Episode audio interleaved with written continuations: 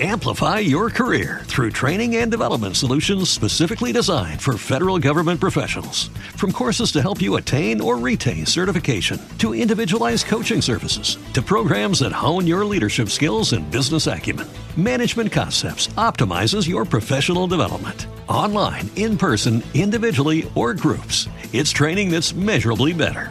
Learn more at managementconcepts.com. That's managementconcepts.com. Welcome back to Girls Next Level, everybody. What are you doing this week, Bridget? Well, first of all, I'm celebrating because we just hit 16 million downloads. Oh, and I that's cannot amazing. believe it. Thanks, you guys. We love you. Yeah, thank you so much. It's amazing. Um this week, let's see here. It's a pretty chill week for me. I might go see my friend do her show, What kind of show?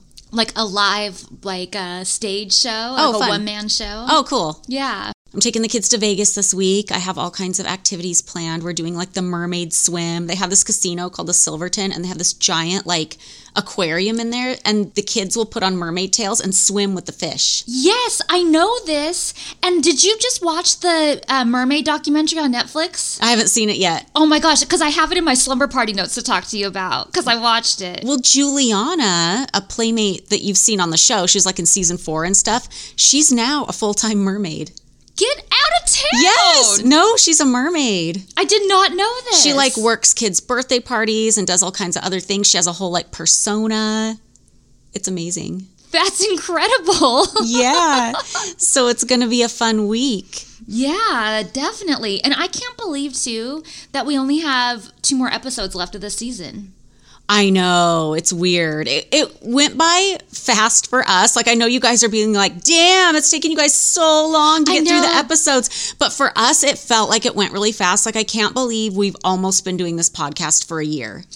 Me neither. And I, I do see some people complaining that we take too long on the episodes and stuff, but also I feel like we have to because I look back on the way we do it now versus the way we did it right at the beginning and I'm almost like I need to go back and like rehash those first episodes because I feel like I'm even better at going through and breaking it down now. Well, it takes a minute just to like get back in that time space and remember Yeah. everything. Yeah. I like doing it better this way. But anyway, like we love doing this journey with you guys and we love that you guys are having fun with us. And I just can't believe we've been doing this for almost a year. Me neither. It's nuts. You know what I thought was weird about this episode we're going to talk about, and uh, I mean, obviously, I'm only I've only watched the episodes up to this episode, so I haven't watched all the rest of them yet.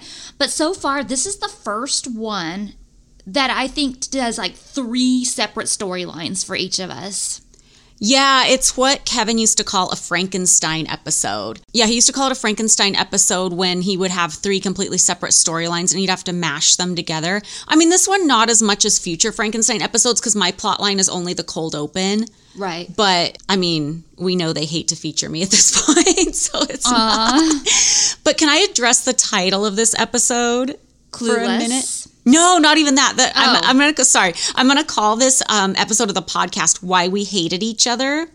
And hate is a strong word. I wouldn't say we hated each other, but I do feel like the audience. Well, I feel like it's kind of split down the middle. I feel like the people who watched Girls Next Door either thought that we were all three the best of friends and they can't figure out why we're not all three the best of friends now and they think that's a shame. Or there's the other half of the audience that thinks we hated each other. And when I say we hated each other, I don't mean you and I. Like, I don't think anybody ever doubted our friendship, but like Kendra's the common denominator that like people think we hate each other or that I hate her or that she hates me or something like that. And hate's a strong word. I wouldn't say we hate each other, but I wanted to call the episode that because I think that's what a lot of people think. And I will say that um, the relationship between the three of us like changed over the four years that we all lived at the mansion together. And there were definite ups and downs. There were a lot of times, for the most part, I felt like we got along. There were definitely flare ups along the way. But I feel like even when we had flare ups, I feel like it's not for the reasons people would think. I think they feel like we were fighting over Hef. And that's definitely not true. Oh, you think they think that? I, I think they think that like I was super jealous because I thought people were like encroaching on Hef and stuff, or that we were fighting over Hef or like fighting for his attention. And I think that's what Hef would like you to think. And I think that's what Kevin would like people to think, maybe. But it's definitely not true. Like I didn't ever feel like you or Kendra were trying to get any more out of Hef or like more time with Hef or Yeah. like wanted my spot. Like I was very aware of that. Like that was never part of the conflict. Right. Or sometimes I think people feel like we didn't like Kendra because she was late or because her room was messy or like some really dumb reason that we did not care about. Or because she was different from us or something. But those are that's the reason I liked her so much. I always felt that like that was a plus too. Like when we were still living with the Mean Girls, and I kind of got the feeling that Hef was looking for somebody new. I was like, okay, yeah, it would be great to have somebody new if that meant we could get rid of the other people. And I started to kind of visualize like what would an ideal third person be like. And one of the things I had on my list was somebody who had different interests than us because I do like I love the fact that we share common interests, but I do think we have a lot of different interests too, and we're two very separate people. I feel like even on the show it comes off. I thought I felt like it might feel a little smothering if like somebody else moved in and they were like also a Disney adult who wanted to do the same things and wanted to watch all the same old movies. Like that would have driven me up a fucking wall. So I loved it that she was like into sports and had other things to talk about that maybe we didn't know about. You mm-hmm. know what I mean? Like I thought that was like a fun new energy for the group. But Yeah. we'll get into the reasons why there were actual flare ups and, and conflict as we get into this episode. Because this is the first episode in season one where I don't think you can necessarily see it because the conflict was going on beneath the surface. In fact, I didn't even know what the real conflict was until you and I were discussing this episode as we were rewatching it just now. And I'll get into what I thought it was or what I was aware of as Yeah. we go through this episode. But y'all are going to find out the Yeah. real reasons, at least from our perspective. I have it in my notes, buckle up, because this has a lot of behind the scenes drama that people didn't even know existed. For sure. I don't think they knew existed anyway. And well, I didn't even know the full story. Like, even when I did my YouTube recap, I knew that something had happened, but I made an assumption and attributed it to something different. yeah, and it's the first time I'm going to talk about it publicly too. So that's Yeah. kind of scary for me. Yeah, I know what you mean. This episode aired in November 27th, 2005. And it's called Clueless. It's all about Bridget's murder mystery birthday party. And we know from last week that the number one song in the US was Run It by Chris Brown. In the UK, it was Hung Up by Madonna. And Harry Potter and the Goblet of Fire is still the number one movie. The Da Vinci Code by Dan Brown was one of the best selling books. And the wheels kind of come off in this episode. And I'm not talking about Hef's Mercedes that I was learning how to drive. You know what's interesting though that I feel like I need to point out before we even get into it is the wheels do kind of come off the bus in this episode, but episodes that already aired that actually didn't happen till after this, Mm-hmm. but they're out of order in the show, so it looks like it already happened. Yeah, because your birthday was one of the earliest things we shot in the second half of season one. Because your birthday is late September. Yeah. And then when we went to New York and Chicago, that was all in October when the November issue was coming out. So a lot of the things you've been watching happened before this episode. Yeah, so I have to say that at some point we recover from all of this, but that takes a struggle. Yeah, and I feel like that um, you're the one holding it up. Like you're the one who's bouncing back and being like, okay, I'm just going to shove this under the rug and I'm going to be supportive and I'm going to be there for Kendra when we're struggling doing press in New York. Yes. Okay, so this first opening scene, it starts out on Hef's car. So Hef had this amazing 1959 Mercedes 300 SL. It was a gorgeous white classic car. Bridget, how much do you think a car like that would go for today? Oh my gosh, I have no idea. Let me see. Maybe half a million. Double that. Really? Yeah, it's a million dollar car. and he let me learn how to drive a stick on it, Right. which is Where- insanity. do you know where they kept that car usually? Because it wasn't just like sitting out at the mansion. I feel like they had it in storage somewhere. Could it have been at the Mapleton house? It's possible. I think that's where it was. That could be. So, Hef is showing you the car, and he says, What you're looking at here is part of my reinvention in 1959 when I became Mr. Playboy. Isn't that funny to you when I became Mr. Playboy, like he's a cartoon character? And it's getting back to Hef reminds me of Kylie Jenner. Like, I swear to God, he's the first lifestyle influencer. And like, he was very careful about his image and like wanted to craft this like really aspirational image like this is my car i have the best car this is my house i have the unique best mansion this is my plane things like that and then he has like a character for it mr playboy I mean, it is really interesting that you just decide one day that you're gonna like become this thing, and and you Mm-hmm. make a list of like what you need to do to become that thing, and then you do it, and then you do become that thing. Like I feel like, wow, that's the secret right there. Matt, talk about Yeah. manifestation. it's so interesting. And did you think it was funny when it shows that clip of him? It was like an early 60s documentary somebody made on him. It was black and white. And he's driving around in the car. And in the voiceover from back then, he's saying, I guess I'm the most successful man I know. yeah, I have it written down here because first of all, I wanted to say this is the first time I've ever seen Hef driving a car. That is true. this clip of him, and it's fi- I thought it was filmed very film noirish, which I feel like he would love. yeah, it looked that way for sure. It was a documentary that aired in Canada for something, and it was called The Most. Well, it looked like it was about to be like some true crime drama. It does look like that. It like, does. Like he's a detective, and Yeah, he's like, so there I was on the streets, a and crime. and he's, he says, My name is Hugh Hefner. I'm 35 years of age, and I'm the editor and publisher of Playboy magazine. I guess I'm the most successful person I know. Am I happy? I wouldn't trade it for anyone else in the world. Is that an odd thing to say? Like, even if you are the most successful person you know, does that sound kind of conceited? Totally. And totally like leaning into just like the mid century American capitalist definition of successful. Because who's to say that he doesn't know somebody who's a lot fucking happier yeah, or that's true. fulfilled in other ways? That's totally true. And an Amplify your career through training and development solutions specifically designed for federal government professionals. From courses to help you attain or retain certification, to individualized coaching services, to programs that hone your leadership skills and business acumen, Management Concepts optimizes your professional development. Online, in person, individually, or groups, it's training that's measurably better. Learn more at managementconcepts.com. That's managementconcepts.com. When you visit Arizona, time is measured in moments, not minutes. Like the moment your work stress disappears as you kayak through the canyons.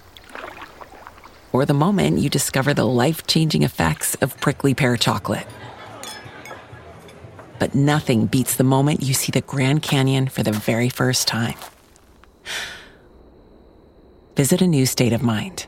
Learn more at hereyouareaz.com. interview, um, you say Hef has a hot car that he doesn't drive anymore, and it screams, "Holly, drive this." Oh my God, it really did. And I have to say, I wasn't learning to drive a stick shift cold on this car because Audra was kind enough to let me drive her stick shift BMW all around the streets of Beverly Hills like a Oh. lunatic. So I had some experience. yeah. Oh, that's good. That's Yeah. Good. And I thought as I was watching this, I'm like, this is a perfect example of how back in the early 2000s you could do a show just about a lifestyle. You don't really have to have much plot or drama. Because who would ever do a scene about driving a stick shift? But I shit you not, I w- had the Kardashians on, like the latest episode recently. And there's a whole scene where Kendall teaches Kylie how to drive a stick shift. Oh. And in commentary, you talk about how rare it is in LA to see a hot vintage car. Like, there's so many nice cars in LA. Like, so everybody's got a nice car in LA practically. But to see a vintage, Yeah, that's true. Like I love things that are very unique and I love vintage things. And like for me the thing like some people want the thing that's the most expensive or the most whatever. To me that's not really important. I want the thing that's like the most unique. Well, and in commentary, I talk about how good you look in the car, and Kendra just stays completely silent. That's another thing about this episode too is I feel like for the most part in commentary and we're recording this commentary for season 1 all in one day. It's one continuous sit down session in the sound booth. And I felt like we're all pretty supportive of each other in the commentary up to this point, which is odd because there's no reason like attitude should have shifted that day during commentary. I feel like maybe she was triggered by this episode for some reason. Yeah, well, I think so. Yeah. We're going to get into it. I will say Hef is funny in this scene. Yeah. I felt like he was making funny little comments and stuff. I, I was curious, have you always enjoyed classic cars? I always wanted a classic car. I even when I first moved into the mansion, I was kind of thinking about like, oh, if I got a car like the other girls, what would I get? And what I wanted was either what I have now, which is a 1960 Corvette, or I wanted like a late 70s Corvette Stingray, like the one Dirk Diggler has in Boogie Nights. Yeah. Uh, like that was what I wanted.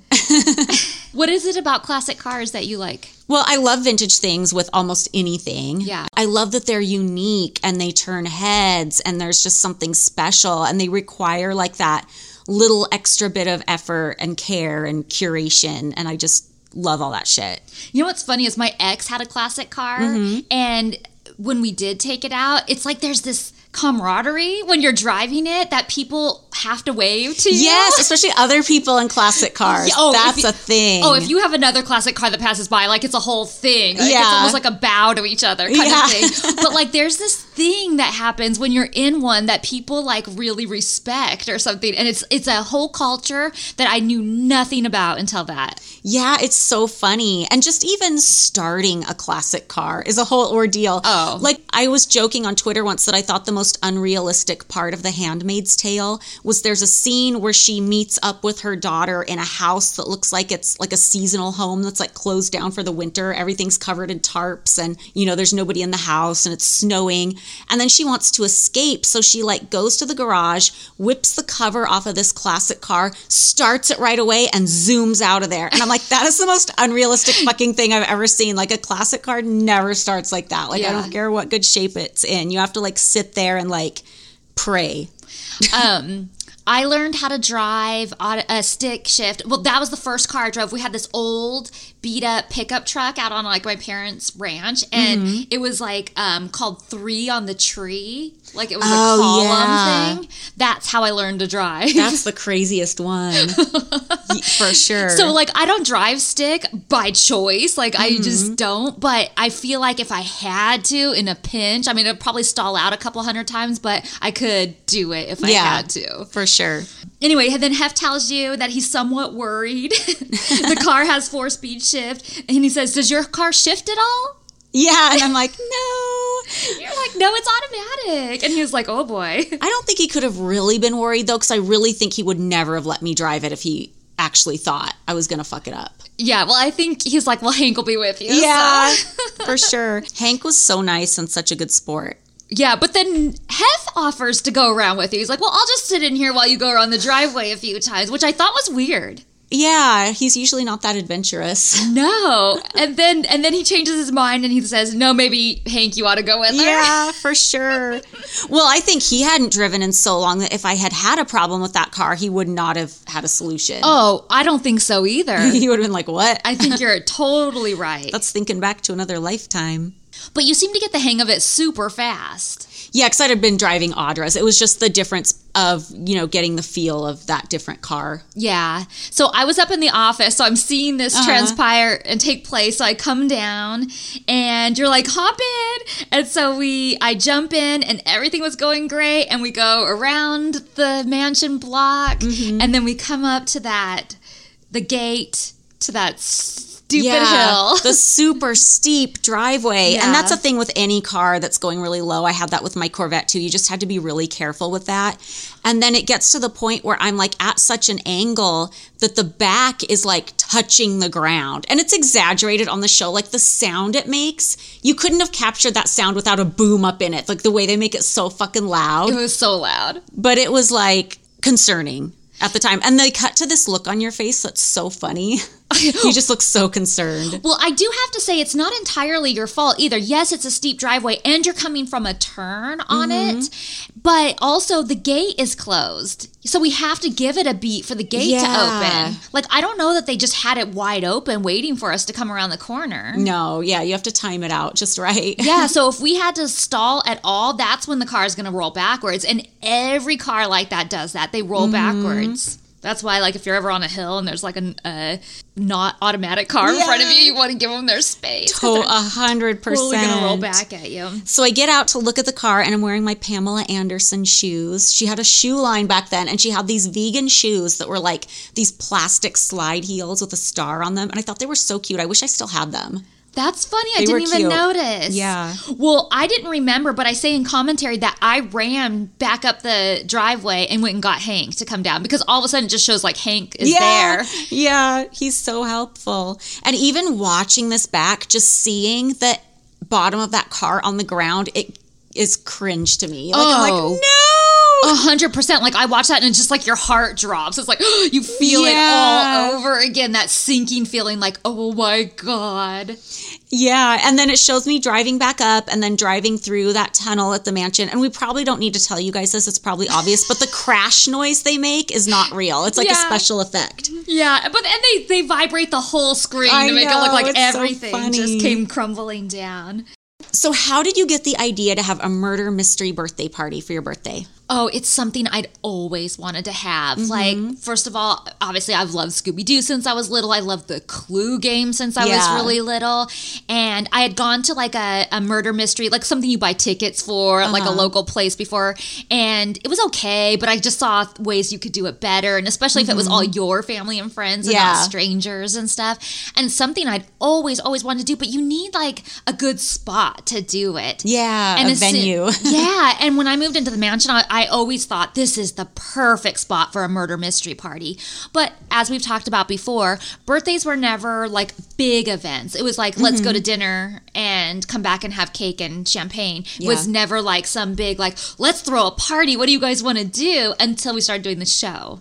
Yeah, or even like right before when you did my Winter Wonderland party. That's true. And then I did the sex toy party, which I wanted to be a roller disco party on the like a Barbie roller skating party on the tennis court, but we couldn't do because every year they have that tennis tournament on your Right. birthday, which features prominently in this episode. And I think it's odd looking back because if I wanted to do that, why didn't we just do it the weekend before? Because like I know that's not your actual birthday, but especially in the early 2000s, it wasn't unusual to have for girls to be like birthday month. I mean, Hef had a fucking birthday month for sure. birthday years. Yeah. Well, um, I don't think Hef was keen on that. Like he was, I feel like he was like, no, it's not our birthday. Yeah, that makes sense. I feel like he was sort of grumpy about that, like sticking to it. Although, um, you also can't mess with his schedule, so birthdays have to fall on a day that we're not already doing something yeah, else. totally. Um, but I don't think he was like cool with doing it a full week before, or we definitely would have done that. I think Yeah. because I'm also not somebody who's like, oh, it's my birthday and we have to do something today. Yeah. Like I'm like fine if somebody wants to have dinner with me the next week or the week before, or like Mm-hmm. you know, like we're gonna yeah, it's my birthday today, but we're leaving in three days to go, you know, on a staycation somewhere or something. Yeah, you know, I'm like not particular either, as long as it gets done. Yeah, I don't. I just don't really care that much. So it uh, it doesn't bother me that it wouldn't have bothered me if we did it beforehand. But I th- I feel like Hef was a real stickler on that. For sure. Unless it was his birthday. Then the birthday could last all month, but Yeah. So it shows out. It starts out with somebody mowing the lawn, and Kendra in an interview says, "Today is such a busy day. It's the Cedar Sinai tennis tournament and Bridget's murder mystery party." But that is wrong. It does not happen on the same day. Mm-hmm. The murder mystery party already happened. The murder mystery party was on Thursday, which was September 22nd, because, like I said, we cannot interfere with Hef's schedule at all. And since it was a dinner and nighttime event, Friday, Saturday, and Sundays all have buffet dinners and movies, and we can't Yeah. move those. So it had to be on Thursday, September 22nd. My actual birthday was the day of the tennis tournament, which is Sunday, September 25th. And then we see the people coming to set up the party, and I love the shot of the lady walking around with like a limp dummy in her arms. It's A so body. funny, yeah. Dead body. And when they're setting up and planting the clues, we also see a shot of the elusive phone room. Yes, yes. Different angle on the secret phone room. Because they put, uh, well, we can get into it when we go to the thing, but they put clues everywhere in a lot of spots that you don't normally go to, too. So, like, even down in the wine cellar, which unfortunately I, don't- I didn't see them show it in here. Yeah, there used to be a rule where they would not allow the wine cellar to be shown any time on TV, whether it was for Girls Next Door or when we were giving tours to media. It was a rule. And I don't know why that was. I think it was a security issue or they wanted to be able to use it as a panic room and they didn't want people to know where it was. But later on, I saw Crystal give a tour where she did the wine cellar. So I think somewhere along the line, like something fell through the cracks because Huh. it was a strong rule when we were there that Yeah. the wine cellar was not supposed to be shown on camera. And I truly, I know there's going to be conspiracy theorists out there who like think like it's a trafficking thing or something. I sincerely don't think it was. I think it was just the fact that they had security reasons for that. They wanted it to be able to be used as a panic room if they needed to for some reason. Well, if you go down there, you would know that it didn't really lead to anything. It was very small, like one or two people could fit down there at most at one time. It was a steep staircase that went down, and it was a tiny little wine cellar. There was like a little table you could sit at that no one ever sat at, and it w- didn't go anywhere. Like there was no exit from down there. And the reason it existed is because that house was built in 1927 during Prohibition. So people need to have their own little secret place to stock alcohol Right. that the cops wouldn't find. And it was very secret. Like, in order to open the door, you had to find this little button that was hidden in the wood molding. You had to really know where it was. Yeah. And I think maybe another reason they didn't want it televised is maybe they didn't want party guests figuring out where it was Oh, maybe. like people who came up because that area was open to party guests the living room and the library if they knew where to go most people didn't go in there but Yeah. it was usually pretty sparsely populated Yeah, you would not know it existed at all. It blended perfectly with the wood paneling. So you had to look for that little button and then it would pop open. And then you're like, okay, now I'm down here. yeah it's not super uncommon for like larger houses in la that were built in the 20s to have these quote unquote wine cellars in the basement like Yeah. one of the houses pasquale and i lived in for a while had a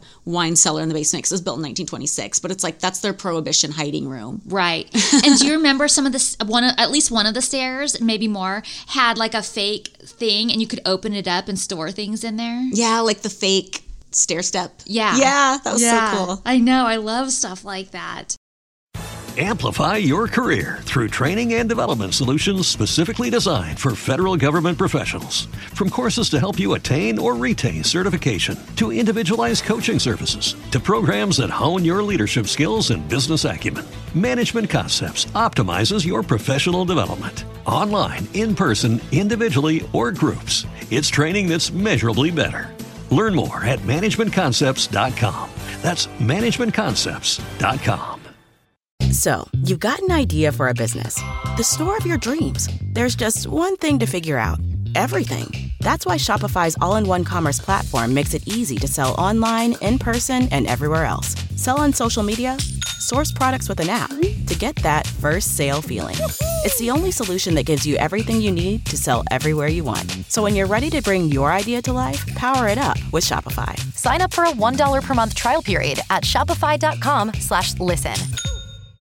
So there was a lot of setup. Like I know they show them kind of coming the day of and setting things up, but like I did a lot of things beforehand. Like I went through and I took pictures of everything in the house, like all the different rooms, because the idea I had for the invitation was to make my own clue board, but using instead of like the actual clue rooms, putting rooms of the mansion on there is what I wanted to mm-hmm. do. So I went around and I was snapping pictures of the dining room Yeah. and the great hall and doing all these things, which also I should talk about. This is kind of a side note, but when I got those pictures, this was on a regular camera, you guys. And so when I took the film to be developed and I got them back, this is that photo where I got all of those crazy orbs in the picture. And I know as you should post that on patreon I, I will. And I know that um, orbs are super controversial in the paranormal world. And these are not the orbs that you're thinking of that you would normally see in like a photo where somebody's like, oh, look, orbs, it's a ghost. This was like, it looked like the moon. It was huge. The moon was inside the mansion up by the chandelier. damn And it was so crazy and so huge that I actually went back to the professional camera place and I asked them, What is this in my photos? And they got out the negatives and they were looking through a loupe and they were like, I cannot explain it. wow So I that's one of my like paranormal I put that in quotes photos because I can't explain it and I everybody that I've interviewed that like that researches the evidence for paranormal stuff like that I've showed it to them and nobody has like an answer for me. you have to post it and I people will. can weigh in Yeah, you guys tell me what you think it is. I'm not saying it's paranormal, but I just cannot figure out what it is. i'm saying it's paranormal I Just would like to say it's paranormal, but like, you know. Also, so okay, I made my own invitations and the pictures didn't end up working on the thing, but I randomly found the these papers. They were actually for scrapbook pages, but it was the clue board. And so in the center of it, I like burned parchment paper and printed out the invitation on there and I glued it into the middle of the clue boards and then I got these like manila folders and I put confidential like top secret stamps Yeah. on it and then I addressed them to everybody and sent them all out. So that was really fun. I do that for my son now because he's been into pirates for so long. So he'll draw a pirate map and he's like, Mom, can you burn the edges? I love And he gets really it. excited. I know. It's, like one of my fun. favorite things. If you're gonna do that, it's good to have like some water or like a wet Or rag do it over a sink, yeah. Or yeah, do because you want to you want to burn it only so far, and it'll get like carried away really quickly. So you have to like be able to tap it out when you're when you want it to, in, just in case anyone wants to try it. Mm-hmm. Fire a- safety, kids. it's a fun project though. And then the guest list was a whole thing. Like I had to be very particular on the guest list. Like they had to know exactly who was going to be there. Were you allowed to invite whoever you wanted? So I had to be very specific on the guest list. Like there could only be like 25 people because any more than that and it gets like kind of crazy. And they had to know details about every single person that was going to be there. And yes, I was allowed to bring some people, but I wasn't allowed to like invite everybody I would have invited if I had the party back home. Like I can't invite my whole family or like everybody, but I was able to invite my mom and my sister and my best friend from high school, which is Oh, kind of crazy. Lisa, right? Yeah, Lisa. And so they came. I don't f- think that um, for some reason I didn't. My stepdad wasn't there, and I don't know if there was a reason he didn't come, or if I didn't feel like I could invite him, or I don't know what what, or if he just thought, oh, it's a girls' thing. Yeah. You guys just have fun. But then everybody had a part. So everybody the other thing i had to do was give this acting troupe like personal information on each person. So i would like be like oh this is rich and he's married to beth and he used to do this for a living and now he does this and he drives this and they have you know this dog or whatever. Like i had to give personal information so they could use it as clues against each other. So and then they don't show me getting my dress made which i thought was amazing. I go to trashy and have that gown made. They did a great job on that dress. Oh, I went back to Trashy yesterday with Ashley. how was it It was so much fun. Edie was there and she started our we did the bases of our Halloween costumes we're going to do this year because yes, it's June, but I'm already working on that. And they have so many dogs in there. It's amazing. They have like a big. Saint Bernard and like all these cute dogs. And then the crazy thing is the owner's son was there who is now 17 and I remember so clearly when he was born. and like the mom would like bring the baby in and Oh I'm my like, "Oh my god, time flies." Yeah. So in commentary here, you and I are talking about how much we love the game Clue and you know, like how long we've been playing it and that kind of stuff. And Which, Ken- by the way, we just played it this last weekend. I We were at the Haunted Mansion themed Airbnb down in Orange County and we played Haunted Mansion Clue and it was so much fun. you guys, we had a slumber party with Bob Gurr. And if you don't know who Bob Gurr is, he's like a Disney legend. I made a TikTok about it and when I make content, I try to like kind of crop people out of it a little bit because I don't want to.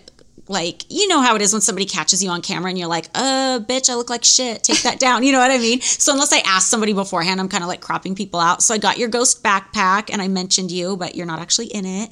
And Bob Gurr is like barely in it. You can kind of see him, but I mentioned who he was. And everybody in the comments is like, oh, casual Bob Gurr name drop. Because if you're a Disney fan, you know who he is. Yeah. So he invented basically almost everything that moves at Disneyland. Yeah. I think that's what they say about him, like the monorail, the fire truck, the doom buggies, all that kind of stuff. And so that was why he's like 92, I think he said. Yeah, he was at my wedding too. He drove me around in a steam car. a Oh, vintage- he's the one. Talk about vintage cars. He drove me around in a steam car from Main Street, USA, and it was so fun. Yeah, that's so cool. I didn't I realize he was the one that drove you around. Yeah. How amazing is that?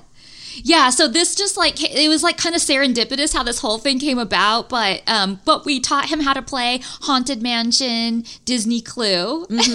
So fun. He'd never played Clue before. So, um we taught him that and he taught me all about the Doom Buggy. I love it. Fair exchange. And that house is incredible. And if you don't know what we're talking about, you should totally look it up on Airbnb because it is so cool. Or look at Holly's TikTok. I forgot how big this tennis tournament was. Yeah, it's kind of a big deal. It takes up the whole front lawn. Mm-hmm. I know it didn't go in the backyard at all because I know we still did fun in the sun Yeah. when it was going on, but it took up the entire front lawn, which is huge if you guys don't remember. And then um, there were like almost, I don't know if it was like really bleachers, but almost like bleacher seating all around the whole Yeah. edge of the tennis court. So that's a big area. And the purpose of the tennis tournament was to raise money to find a cure for diabetes. Are we still working on that? Oh, yeah. Yeah, because we only have treatments, right? Right. There's no such thing as a cure yet. I wish there was a cure. I know so many people that suffer from that. So bring back that tennis tournament, y'all. And so right away in commentary, I say um, how bummed I was because I wanted to play in this tournament. Which I didn't know the whole story behind because I don't think, because you had your family in town and were busy planning the party. So I don't think you and I were checking in with each other as much as usual. Mm-hmm. So I remember you telling me about how you had wanted to do the tennis tournament and were told no. And the reason you were told no was because it was quote unquote Kendra's thing. And that was all I kind of heard about it. And you told me that after the fact. So I had always assumed that Kevin had told you no. No. So tell us the real story. So it starts actually the year before. So the year before, Kendra wants to play in the tournament and they're looking for somebody to do it with her. And I mean, I don't know how to play. Te- I, I can bat the ball back and forth, but I don't actually know how to professionally play tennis. So I didn't volunteer myself and they were desperately looking for somebody, couldn't find anybody. And I didn't know what to expect because I'd never seen the like celebrity mm-hmm. tournament thing before. And so actually, Crystal.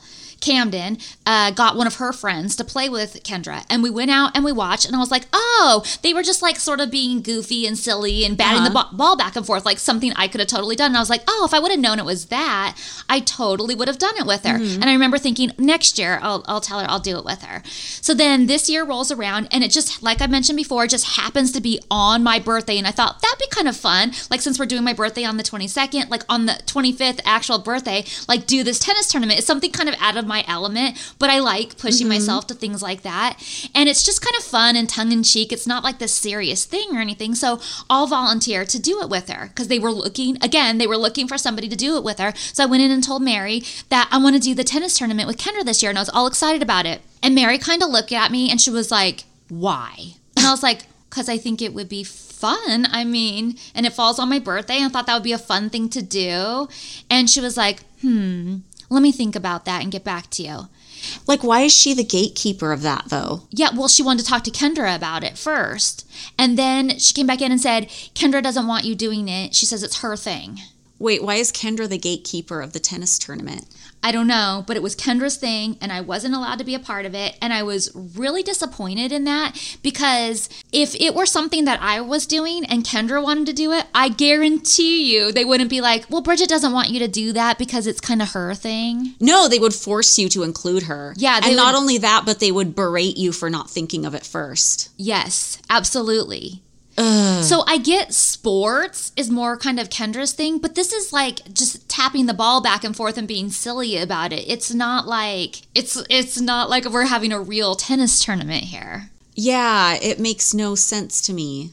So I was kind of bummed, and I say it to her in commentary because I know we never really talked about it. Mm-hmm. Like I know I did not confront her about it and be like, "What do you mean you? I can't be a part of this." I just like let it go. I mean, I was very hurt by it, but I so I didn't let it go in my mind, but I let it go as far as not saying anything to her about it. But when we're doing this commentary, which is quite a bit later, I say, Oh, I was so bummed because I wanted to play with you in it. And she's just silent and she kind of makes this like weird Grunting noise, like, yeah, "Uh." uh, noise. So then they show the tennis tournament. Obviously, it's clear by the amount of people there that there's no way that we're doing both of these events in the same day, like I mm-hmm. mentioned before. And then in voiceover, it has you talking about the event. And I totally forgot that Monty Hall was like the guy that like puts it on. I don't know who Monty Hall is. Okay, good. Then I, I wrote it. He's the me know. host of this whole thing. And for those that don't know, he used to be the host of a game show called Let's Make a Deal. And I used to love that show because everyone had to come dressed in costume to it. Oh, I've seen that. Well, it's on now, but somebody it's, there's a different Yeah. host now. But he did it for the longest time when I was growing up. He was the host. Oh, okay. So that's all I know him from. I'm sure he did Uh-huh. other things too, but that's what I know him from. But if you've never seen Let's Make a Deal, everyone has to show up wearing costumes, and they always like really. I mean, they really did a good job on it. I Oh, thought, that's fun. At least back in the day, Yeah. they did. Speaking of costumes, can we talk about the clown guy before I forget? Oh my gosh! Tell them about why we, we who this even is. So there was this. Well, I don't know who he is uh, Me really, but there was a guy dressed as a clown, like a professional clown, Yes. who would come to this tennis tournament every year. And as we know, clowns are a little bit eerie. And he gave you a doll of himself. Yes, you guys, it's like a puppet doll. You can see it in your room. I forget what episode, but I know there's an episode where I can see it hanging on your wall in your room. And it's a replica of him. yeah, it's exactly him. It's his makeup. And he used to hand out business cards. I used to have saying it. that he was in the movie The Doors. And I love that movie. So I was thinking, like, what was he in The Doors? And I looked it up, and there's a scene near the end where Jim Morrison goes to a kid's birthday party, and he's the clown at that birthday party. Oh, oh, that's funny. But yeah, it was, we'll have to p- find a picture of him and put it up because he was an interesting cat. Yeah, totally. oh, we have we have pictures with him for sure. But I don't think we have them for this year. No, it had to have been the year before because Mm-hmm. the picture I'm thinking of, you were in the picture. Yeah. So this by the way, this not allowing me to do things with Kendra because it's her thing. This is just the first time, but this is going to come up again in the future. And it was really frustrating for me because I I'm not like Miss Athletic or anything like that, but I enjoy doing athletic things. Well, I- you are the most athletic at some things. Like there are some things we go do later on in episodes that you are the best at by far. Yeah, and I, I enjoy doing those things. Like when we go surfing later, and I always went on hikes at this point in time. I liked hitting the ball back and forth. In fact, she always wanted somebody to go out there and do it with her, and I always volunteered, and she'd always be like, "Mm," like she didn't want to do it with me. But she can borrow your tennis outfit for this, right? She did. she did. Because I had this really cute little tennis outfit. She wears it in the, not when she's actually doing the tournament, she wears it to go do practices. So then it cuts to Kendra. She's talking to Bryant about how her and Destiny are going to be playing against each other. By the way, Destiny didn't even want to do it. Kendra forced Destiny to do it with her so she had somebody to play with. When you were right there wanting to do it the whole time. Exactly. So, what do you think is behind this? Because we've got to get into this. Like I promised everybody, you know, why there was tension. Yeah, I I wish I knew. I really think that she just was so competitive and couldn't didn't want to be tight with us. She didn't want us to be included in her thing. She wanted to always stand apart. Yeah, that was what would go wrong for me. Like when there were flare ups, it was because there was this really aggressive energy she had sometimes where she had to be really, really competitive. And it was frustrating because this was our entire life. It's not like you have a coworker who's kind of annoying or somebody in your friend group who's always trying to get at you or something. It's like at the mansion, we lived in such a contained bubble that that was our home life, our work life, our love life, and our social life. Like mm-hmm. everything was there. So when you had to put up with something annoying or like a hostile energy, you had to deal with it 24 7. But it was a really weird, hostile energy coming from her, considering the fact that we had done nothing but try to be welcoming. Yeah. And I don't know where that was coming from. The only thing I can attribute it to is I know when you're at the mansion, for some reason, we all want to think of Hef as the hero. And I think we kind of want to think that because it justifies the decision we made to be part of such an unconventional relationship that everyone's judging us for. You want to be like, well, Hef's a great guy. Hef's a great guy. It makes you feel better about your decision. At least that's from my experience, what I can relate to. And it's very much easier to look at the other girls and be like, if I'm feeling stifled here, or if I'm feeling controlled, or if I'm feeling unhappy, it's the other girl's fault. And when you look at like the Mean Girls era, yeah, there were a lot of really mean girls, mm-hmm. but it was also, you know, from my end, it was me putting all the blame on the other women and just totally being like rose colored glasses when it comes to Hef.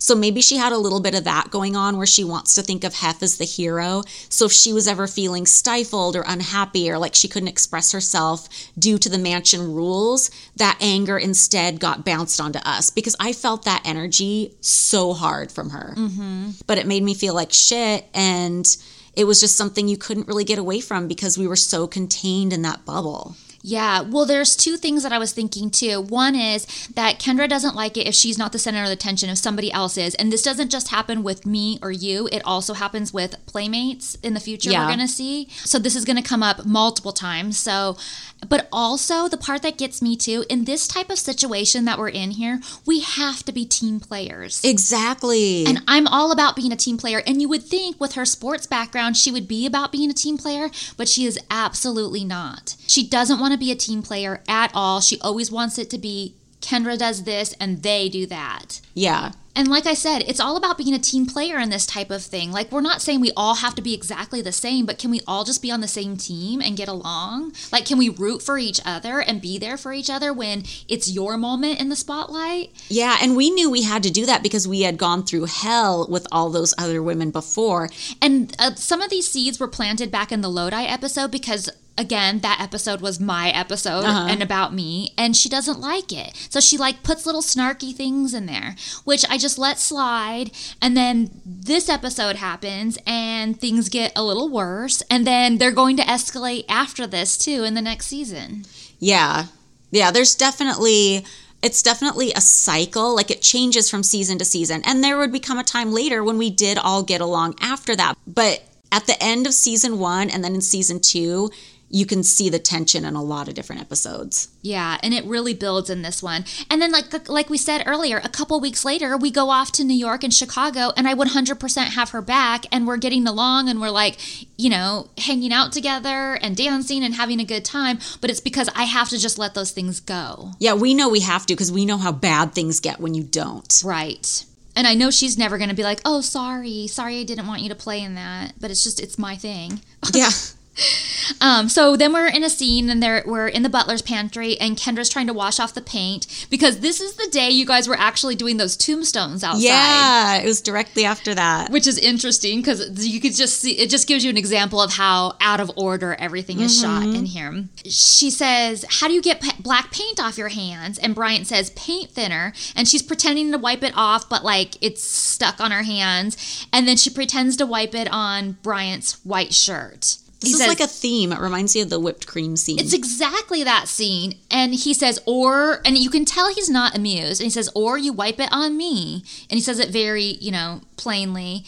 And I think that she must have gotten some flack for this scene because in commentary, she's super defensive of it. And she's like, I was just fucking around and that paint was totally dry. You guys couldn't lay off me or something like that. Like, she's just like, I'm curious where she got that feedback. It must have been from the internet because, like, Yeah. you and I would have never said anything. No way. And I don't think Hef would have said anything. And that kind of scene was Kevin's sense of humor and what he loved. It's like those just slapstick, like physical gags, like a pie in the face. It's the equivalent of a pie in the face, like when you Yeah. squirt whipped cream on somebody and Kevin's just like rolling laughing, thinking it's comedy gold.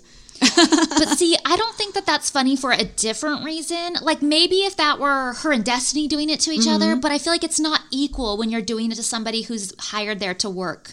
Oh, for sure. Like you're not on the same playing field, and that's Yeah. not fair. It's dehumanizing. Yes, a hundred percent. And so these scenes just really make me cringe. And I know they think it's so funny and so cute. But I do not. I do not. And I I feel Bryant's disamusement with it. Yeah, and age isn't an excuse either. Like no other 18 year old playmate would have been in there doing that. no, but I'm so tired of hearing that excuse from everybody. Yeah, there were a lot of other women in our community who were her age and younger and didn't act like that. Yeah, including my sister, who was way younger. So oh. Amplify your career through training and development solutions specifically designed for federal government professionals. From courses to help you attain or retain certification, to individualized coaching services, to programs that hone your leadership skills and business acumen, Management Concepts optimizes your professional development. Online, in person, individually, or groups, it's training that's measurably better. Learn more at managementconcepts.com. That's managementconcepts.com. Spin your passion into a business with Shopify and break sales records with the world's best converting checkout. Let's hear that one more time. The world's best converting checkout. Shopify's legendary checkout makes it easier for customers to shop on your website, across social media, and everywhere in between. Now that's music to your ears. Any way you spin it, you can be a smash hit with Shopify. Start your dollar a month trial today at shopify.com slash records. Okay, so Kendra's talking about how important it is to stretch before a game. It's like in her room, and she's talking about how important it is to stretch before a game, and it shows her changing. Well, this is the beginning of a trope because there's plenty of um, scenes coming up within the first couple seasons of this show where they'll do full cold opens of just scenes of Kendra changing in her room and stretching and doing booty dances in front of the mirror. And I always wondered how those came about, like, because she was at times like not wanting to get out of bed or not wanting to come out of her room for scenes. So I don't know if it was the kind of thing where like the crew felt like they had to just invade her room to get her to get up, or was it something she wanted to do, like, oh, I'm going to change and dance in front of the camera? I don't know what it was, but it was something that repeated a lot. Yeah. Like you see it several cold opens on the show, and it's just. I feel like it's, you know, the show trying to get like as much sexuality as possible. And it's just kind of And it shows her dogs barking like crazy, but if you listen again, those are your dogs. That's They're not her dogs making that noise. Rascal's funny when he jumps on her back, the corgi. I know. Did you know that Fergie inherited Queen Elizabeth's corgis? No, I thought they went to a family member.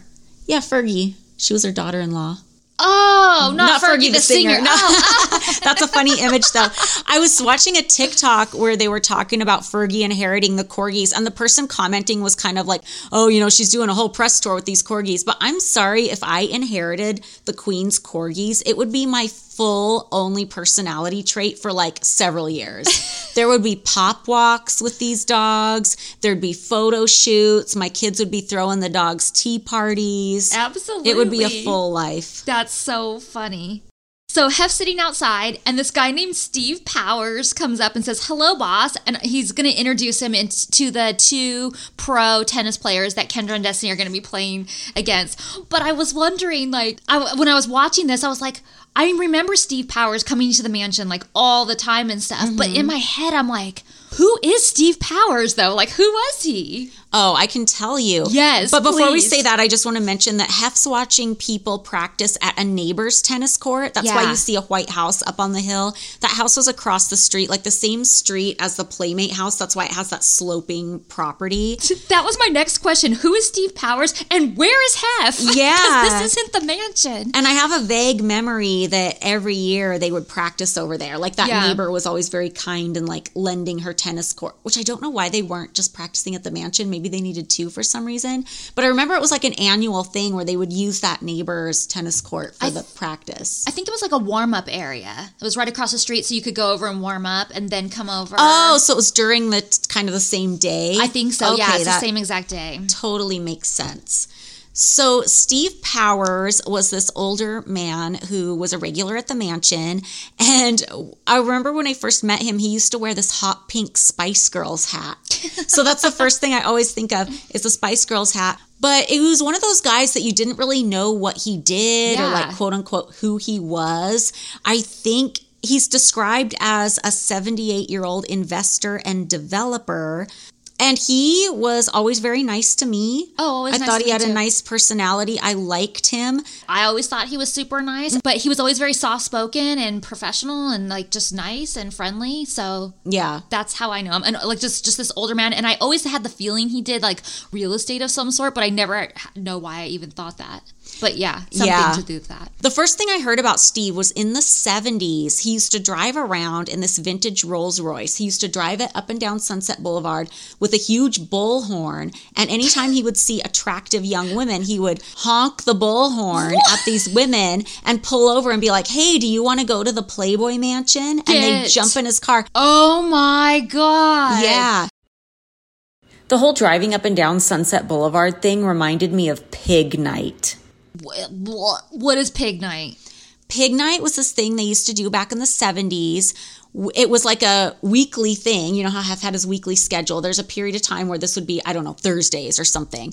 And they would have somebody go up and down Sunset Boulevard, pick up sex workers off the street, bring a bunch of them to the mansion. They'd sit down, have dinner. A bunch of Hef's friends would be there. Hef would come down to it. And Hef's doctor allegedly would take each woman one by one off to the Great Hall bathroom and quote unquote examine them for STDs, which is crazy to me because you can't tell by looking if someone has an STD necessarily. You need to send shit back to the lab. So I don't know if he was like looking for open sores or inflammation or what he was looking for, but they had to go through that. I'm already horrified. Yeah.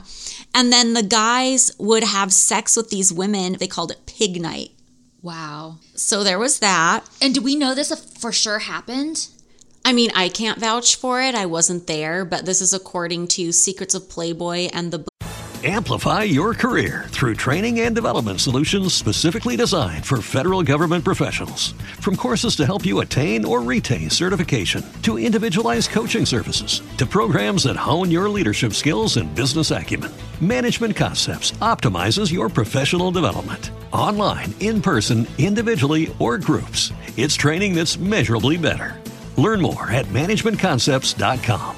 That's managementconcepts.com. When you visit Arizona, time is measured in moments, not minutes. Like the moment you see the Grand Canyon for the first time. Visit a new state of mind. Learn more at hereyouareaz.com. book Dark Secrets of Playboy. Hef is sitting outside. He says, Hello, boss. I'd like to, you to meet Luke and Murphy Jensen.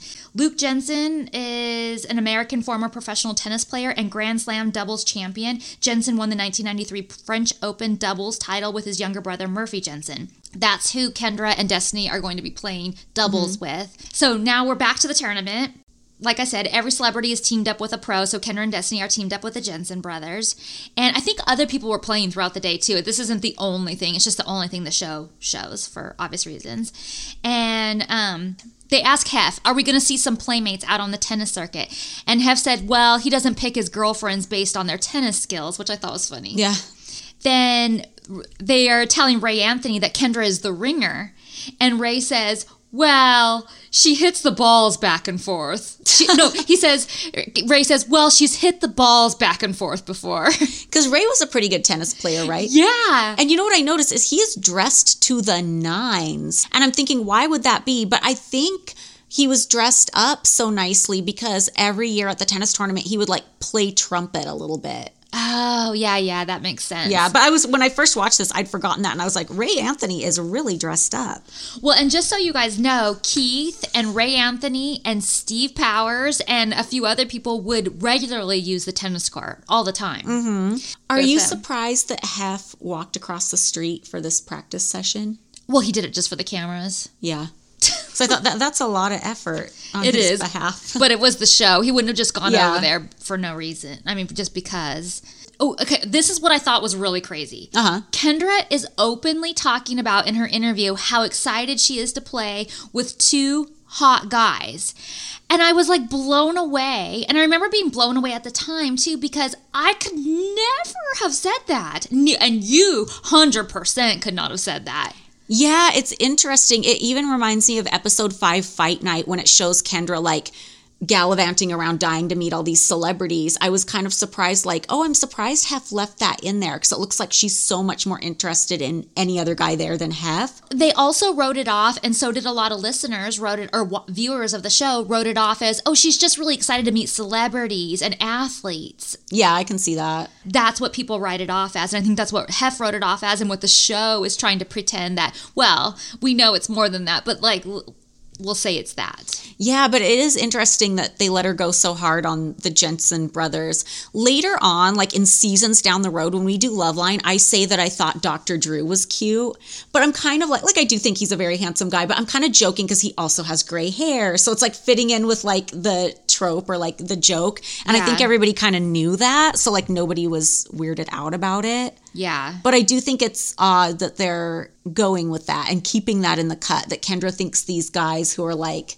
youngish and desirable are like really hot. Yeah. Um, so then it has Kendra talking about how nervous Destiny is. And can I just say for a minute that she should be? Because Kendra makes her feel really bad about the way she's playing and the way she's doing things. Mm-hmm. And I would be nervous for Destiny too. She doesn't play tennis. Yeah. She doesn't want to play this thing. She's being forced to. There's hundreds of people around. Yeah. The cameras are filming it. She's playing with two, you know, champion tennis players, and she doesn't even want to be there. Uh-huh. Yeah. so like I would be nervous too if I were that person. Um, and she's like putting uh, Destiny down, like her her tennis abilities and things like that. But then Kendra's the one who chokes in this whole thing. Yeah, they end up like playing it more for comedy, and then she's like mad, and Yeah, well, it was never a serious event to begin Yeah. with. I mean, the year before, like I was saying, Kendra played with a random girl, and they were out there like shaking their asses, like stopping and doing booty dances Yeah. and like all kinds of stuff. And I thought, and I remember thinking, oh, well, if it's tongue, not that I want to be out there shaking my butt like that, but I was thinking, oh, if it's tongue in cheek and silly like this, Yeah, I thought why like not? it was gonna be like. Pop, everybody's quiet. Woo, One Yeah, love. Wimbledon. Woo. Yeah, like I was like scared of it. But then when I saw what it was the year before, I was like, oh, I could do that. I'll I'll do that with her next year. But no, I'm not. I'm not good enough to do that. Do you know what I noticed that I don't think we've seen on the show before? Is the giant satellite dishes in the background. Oh yeah. So right next to the tennis courts, there was this area. It was a pretty big area where Mm-hmm. there were like three gigantic satellite dishes. And when we gave tours of the mansion, our bit was kind of like, oh, this is how we contact Mars. Yeah. Because it was just so ridiculous to have these gigantic satellite dishes. But the reason he had them is he was one of the first people to get like cable TV back when that was new. And you needed that giant satellite dish for cable TV in like 70 something. You know why else they had them too? To go live from the mansion. Oh, we were able like, to do live events because of those big satellites. There was an actual like booth, like a room, like a. a I remember the control room booth. You would kind of like climb down underneath one of the satellite dishes. It was like climbing into like a rocket to space. yeah, but it was like a broadcasting booth in there. How late did they use those? Like, were they still using those when we were there, or was it something that they used to go live in like the 80s? Well, it was my uh, thoughts. I thought that they were going live with them for this tennis tournament for things, and they were also going live with it for like the fight nights and things like that. Like they used stuff in there. I don't know how much the satellite itself, but they were definitely using equipment underneath there to go live. That's interesting because I remember for a while I was kind of lobbying Hef to get rid of those and turn it into something else, and he never said anything like, "Oh no, we need those." It- he just kind of grumbled like he didn't want to move anything. well, I think that there's trucks that you can bring in that have all that stuff in it, so mm-hmm. you don't have to have that anymore Yeah. at, to go live for events. But I felt like they were still using them for for big things like that. Well, that would make sense because I thought it was really weird that they still had those because they looked silly and they took up a lot of room. Like you could have built something back there, They a were greenhouse to feed the nation or something. There was three of them too, I think. Yeah, And they there were was. huge. I wonder what the new owner has done with that area. Oh, I think he's ripped that all out Yeah. for sure. So curious. By the way, if you guys want to know what happened to Hef's car, the new owner of the mansion has that too. I think. I'm at least assuming he does because I've seen a picture of him standing in front of it. No, I was straight up told he bought it. Yeah. He bought the car separately. Um, and as you can see, the tennis tournament is going off, and you can see it just turns into a straight comedy routine. The the pro guy is like stepping over the net to hit the ball on, from both sides, and Destiny screaming over and or- over again. I don't know what to do. What do I do? What do I Yeah. do? What do I do? At one point, the pros are st- are on their knees playing back and forth. Like it just turns like very. They even say in the show like very globetrotter style. So they play this off like you're getting ready for the party, but that couldn't have been where you really were. That's what I was just gonna say. So I am not getting ready for the party because the party was on Thursday. So mm-hmm. this is Sunday. And what happened was my birthday was on Thursday. We did the party that night. And my mom and sister stayed in town for Friday and Saturday. And then Sunday was my actual birthday. And my mom and sister were there. So on Sunday morning, I got ready for the tennis tournament like usual. I remember I was wearing my cute ass tennis outfit, the one I'd let Kendra borrow, and I got all dressed up. I had my hair in a ponytail, like was all ready to go. And when I went downstairs to meet, I found out that you guys had left without me. I feel so bad. We were texting about that, you guys, because when we watch that, sometimes we'll touch base on things before we actually record just to like figure stuff out. But I feel so bad. But I think we were waiting for you because I went back and looked, not waiting for you in the Great Hall, obviously, but when I look at my scrapbooks for a while anyway there was a seat next to hef that was empty like eventually this other playmate tamara that was with us sat in that seat that's what you see on camera in the show But for a while, when we were like taking pictures down there, there was a seat empty. And I was trying to remember what happened that day or like what was going on. And the odd thing is, is I have no memory of that day at all. And I know because of what I have in my scrapbook, I have a ton of my own photos from that day in my scrapbook. So I know I had my own camera and was taking pictures like crazy, but I don't remember anything about that day, which to me says I was either disassociating for some reason or I just had my mind on something else. Like maybe I was planning for the next upcoming event in my head or like making, checking off my goal list in my head for whatever reason.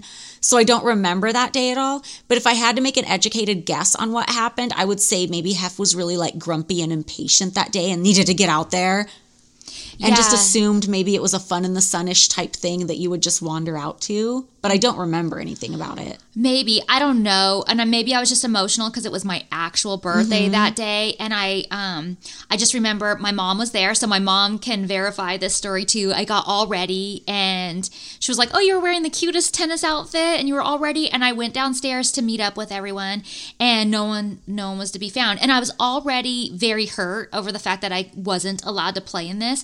But even though I was hurt, and I you know, part of me was like, I don't even want to go down there. I was definitely going to go down there and be uh-huh. supportive because that's what I do and Yeah. who I am. And I'm not going to like be that person. And I went down there and you guys had left without me. And I mean, I was crushed. Like they told me that you I guys feel left. so bad. I went back upstairs to my room. I was like hysterical to my mom. I feel so bad I had no without me. idea. like I felt like even though I just had the most amazing, incredible birthday, it like just ruined everything. Mm-hmm. Yeah. Well, it's a double pile on because already you're feeling like, wait, why can't I do the tennis tournament too? And then you go to, and like everybody's gone. It's like, what's going on? It gives you that feeling of like, wait, what the fuck is going on? Does Yeah. everybody hate me? Like, what the fuck? Yeah. And I remember I just changed my clothes and I said, let's go. And I got in my car and I just fucking left. Yeah. I was like, too bad. And I remember driving past the tennis courts on the opposite side, like uh, on the street, and flipping off the tennis courts. Nobody could see me because Yeah. there's a big hedge Yeah. and stuff. But I was just like, "Ugh," as I drove by, I was so mad. I was crying. My mom was like, what's happening?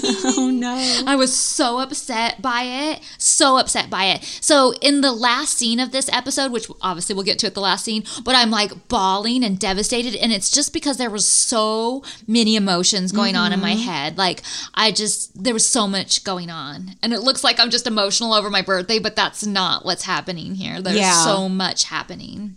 Yeah, well, there's a lot, and it's all kind of built on the foundation of the situation was structured in a strange way that wasn't fair. And I feel like another reason it was so frustrating to have to deal with like Kendra's animosity is, you know, we'd been living there with the mean girls for so long and had to like kind of take shit from them and kind of like be small because of them and not live our fullest best lives.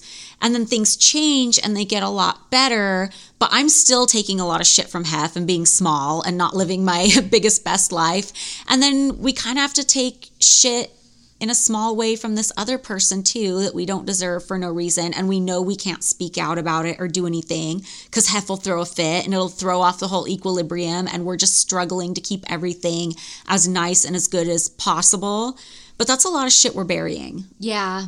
Well, and I also have to say too, if my family, if my mom and sister hadn't been in town, I would have never been able to get away with just leaving the property like that. Yeah.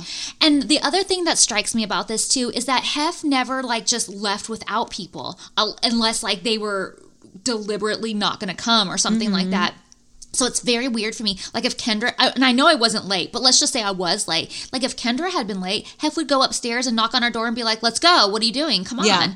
But nobody came looking for me. Nobody was like, I must have had some sort of time in my head of when we were going to go because mm-hmm. I went down at a certain time already. And so the fact that nobody even like called up to my room or came looking or was like, "Where is she?" They just everybody just left without me. Yeah, it's weird. And I was wondering too, like, did Hef think of it as such a casual thing, like a fun in the sun type thing, like you'll come down when you'll come down? Because I don't have any kind of like lineup picture of us before we leave or anything. But I can also see in the photos that I'm mic'd. Yeah. Even though I don't say a word in this scene, I'm mic'd. So obviously the cameras are there. And I just feel like he must have just felt like grumpy and rushed for some reason because he would get like that sometimes. I really don't know. It's one of those memories that I put out of my head too until mm-hmm. I rewatched it. And then I remembered, like when I saw Clueless on that was coming up, I was like, oh my God, my murder mystery birthday party. I'm so excited. And the murder mystery party, I am so excited about. And it was the best per- birthday party of my life. Seriously. And I'm going to get all into that, of course. Mm-hmm. But then I was like, oh, the tennis tournament. And then it slowly, like it didn't even come crushing back to me. It was like it slowly started coming back to me. And I and I remember being really hurt and upset and I remember not going and I was like, "Wait, what happened here?" And then it like then it Yeah. comes flooding back and I was like, "Oh, I put all of this out of my head." Mm-hmm. And I had to. I had to to move on and like continue like doing the things that we do that you've already seen, like New York and Chicago Yeah. and moving forward and stuff. But like this this was very hurtful to me. Yeah. Well, I'm sorry. I feel like I was a part of it. I don't want you to I didn't mean to be, but I feel bad. Yeah. So I, I have to touch on this because it comes up so many times and it's not just the cameras doing this. Like it shows Kendra talking up this big talk about how she's so good at every little mm-hmm. thing that she's to do. Like whether it's y- the tennis tournament or later it's the surfing or like it's things we've already seen too. And even like what we talked on last week about in Chicago with doing the Mancow thing, like she talks it up like she's going to knock this out of the park because it's her thing, it's her thing and stuff. And it always, oh, and bowling was another example of it and Yeah. stuff. And then she doesn't do very well at it. And I know the show, like, pays close attention to that and, and pushes that extra. But it's also true how it's happening. Yeah. Like she's not so perfect at all of these things, but instead of taking just like admitting it or like laughing it off or whatever, she gets super competitive. She becomes like such a sore loser. She gets really grumpy. Like in this scene, they show her throwing her racket, and it's clearly like a comedy routine going on. They mm-hmm. even add a laugh track to this. Can I tell you this was Kevin's favorite trait of Kendra's? That she would talk herself up, talk herself up, and then not be good at something. Yeah, because during like the spin-off years when Kevin and I were closer and we would talk about a lot of things, he would talk about how like say for Girls Next Door season 6, like people at the network or whoever would be like, "Okay, well, the twins are the new Kendra or Jade Nicole is like the Kendra of this because in the network's mind, Kendra was a party girl and that was her dominant trait. So if the twins were party girls, like they were the new Kendra. And Kevin told me that he's like, they have Kendra all wrong. Like she's not a party girl. That's not the appeal. Kendra is a kitten trying to be a tiger. She talks a big game, like she's going to conquer all this shit, and then she doesn't. Like that was his favorite gag about Kendra. Mm. So I don't know. That was just like his sense of humor, or like what he liked about her, or what he thought was appealing. Yeah.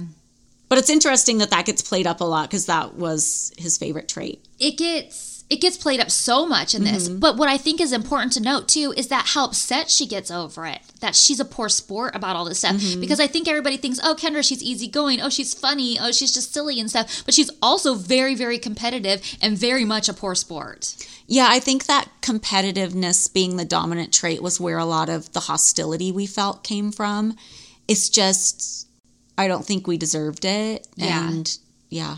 And again, it goes back to not being a team player. Not, And mm-hmm. that's not just with us. And this goes to show it's with everybody, even the pros and mm-hmm. Destiny. Like she just can't be a team player if things aren't going her way. Like she can't just have fun with it and take one for the team and be like, yeah, okay, we're just gonna be silly with this. Like, yeah, let's not Yeah. take it so seriously. No, she's got to like throw her racket and get pissed and like mm-hmm. when everybody else is clearly just trying to have a good time with it Yeah. Which is I feel like so such a good comparison to what happens with us too. Yeah, it's interesting the traits we have that like aren't well suited to being in this situation.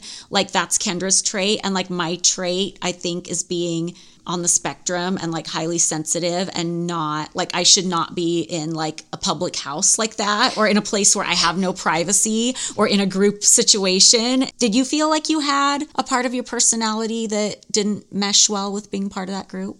I feel like for Kendra, she's too competitive, and for me, I'm too, I get overstimulated. Maybe I'm just oversensitive. Like I cry a lot in, in the whole thing. I cry at the end of this one, and you even make fun of me for it at the end in commentary.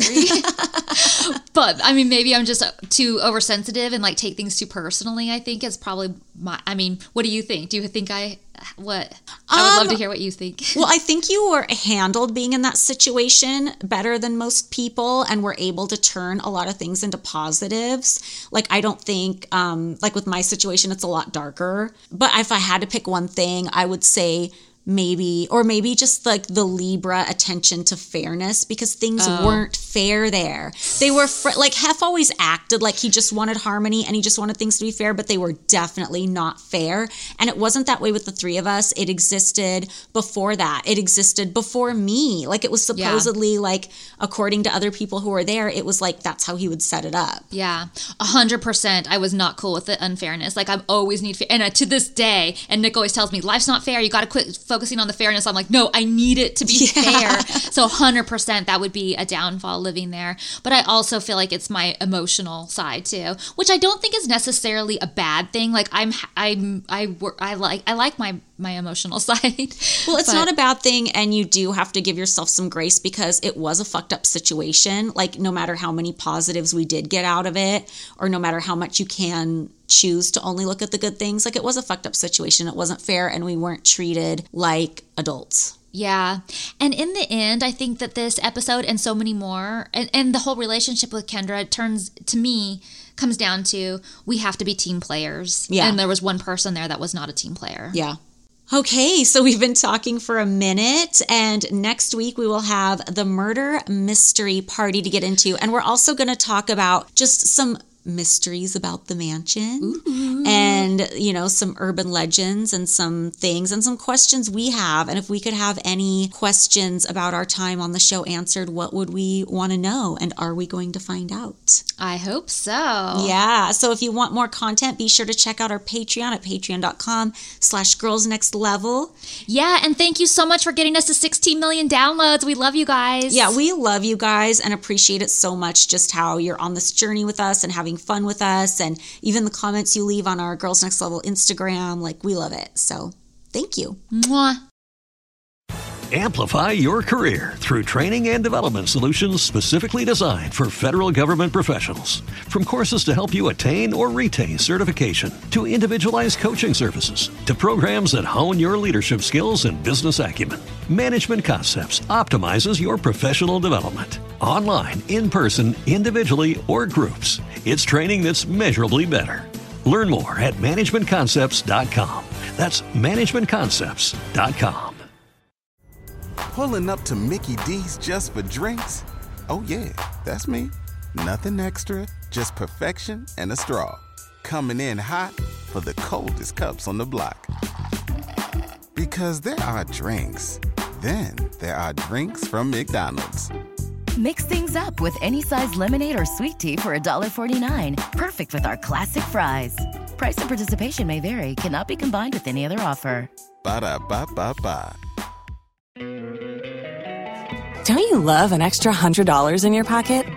Have a TurboTax expert file your taxes for you by March 31st to get $100 back instantly. Because no matter what moves you made last year, TurboTax makes them count. That means getting $100 back and 100% accurate taxes only from Intuit TurboTax. Must file by 331. Credit only applicable to federal filing fees with TurboTax full service. Offer can be modified or terminated at any time. Oh, oh, oh, you need parts? O'Reilly Auto Parts has parts. Need them fast? We've got fast. No matter what you need, we have thousands of professional parts people doing their part to make sure you have it. Product availability. Just one part that makes O'Reilly stand apart. The professional parts people. Oh, oh, oh, O'Reilly.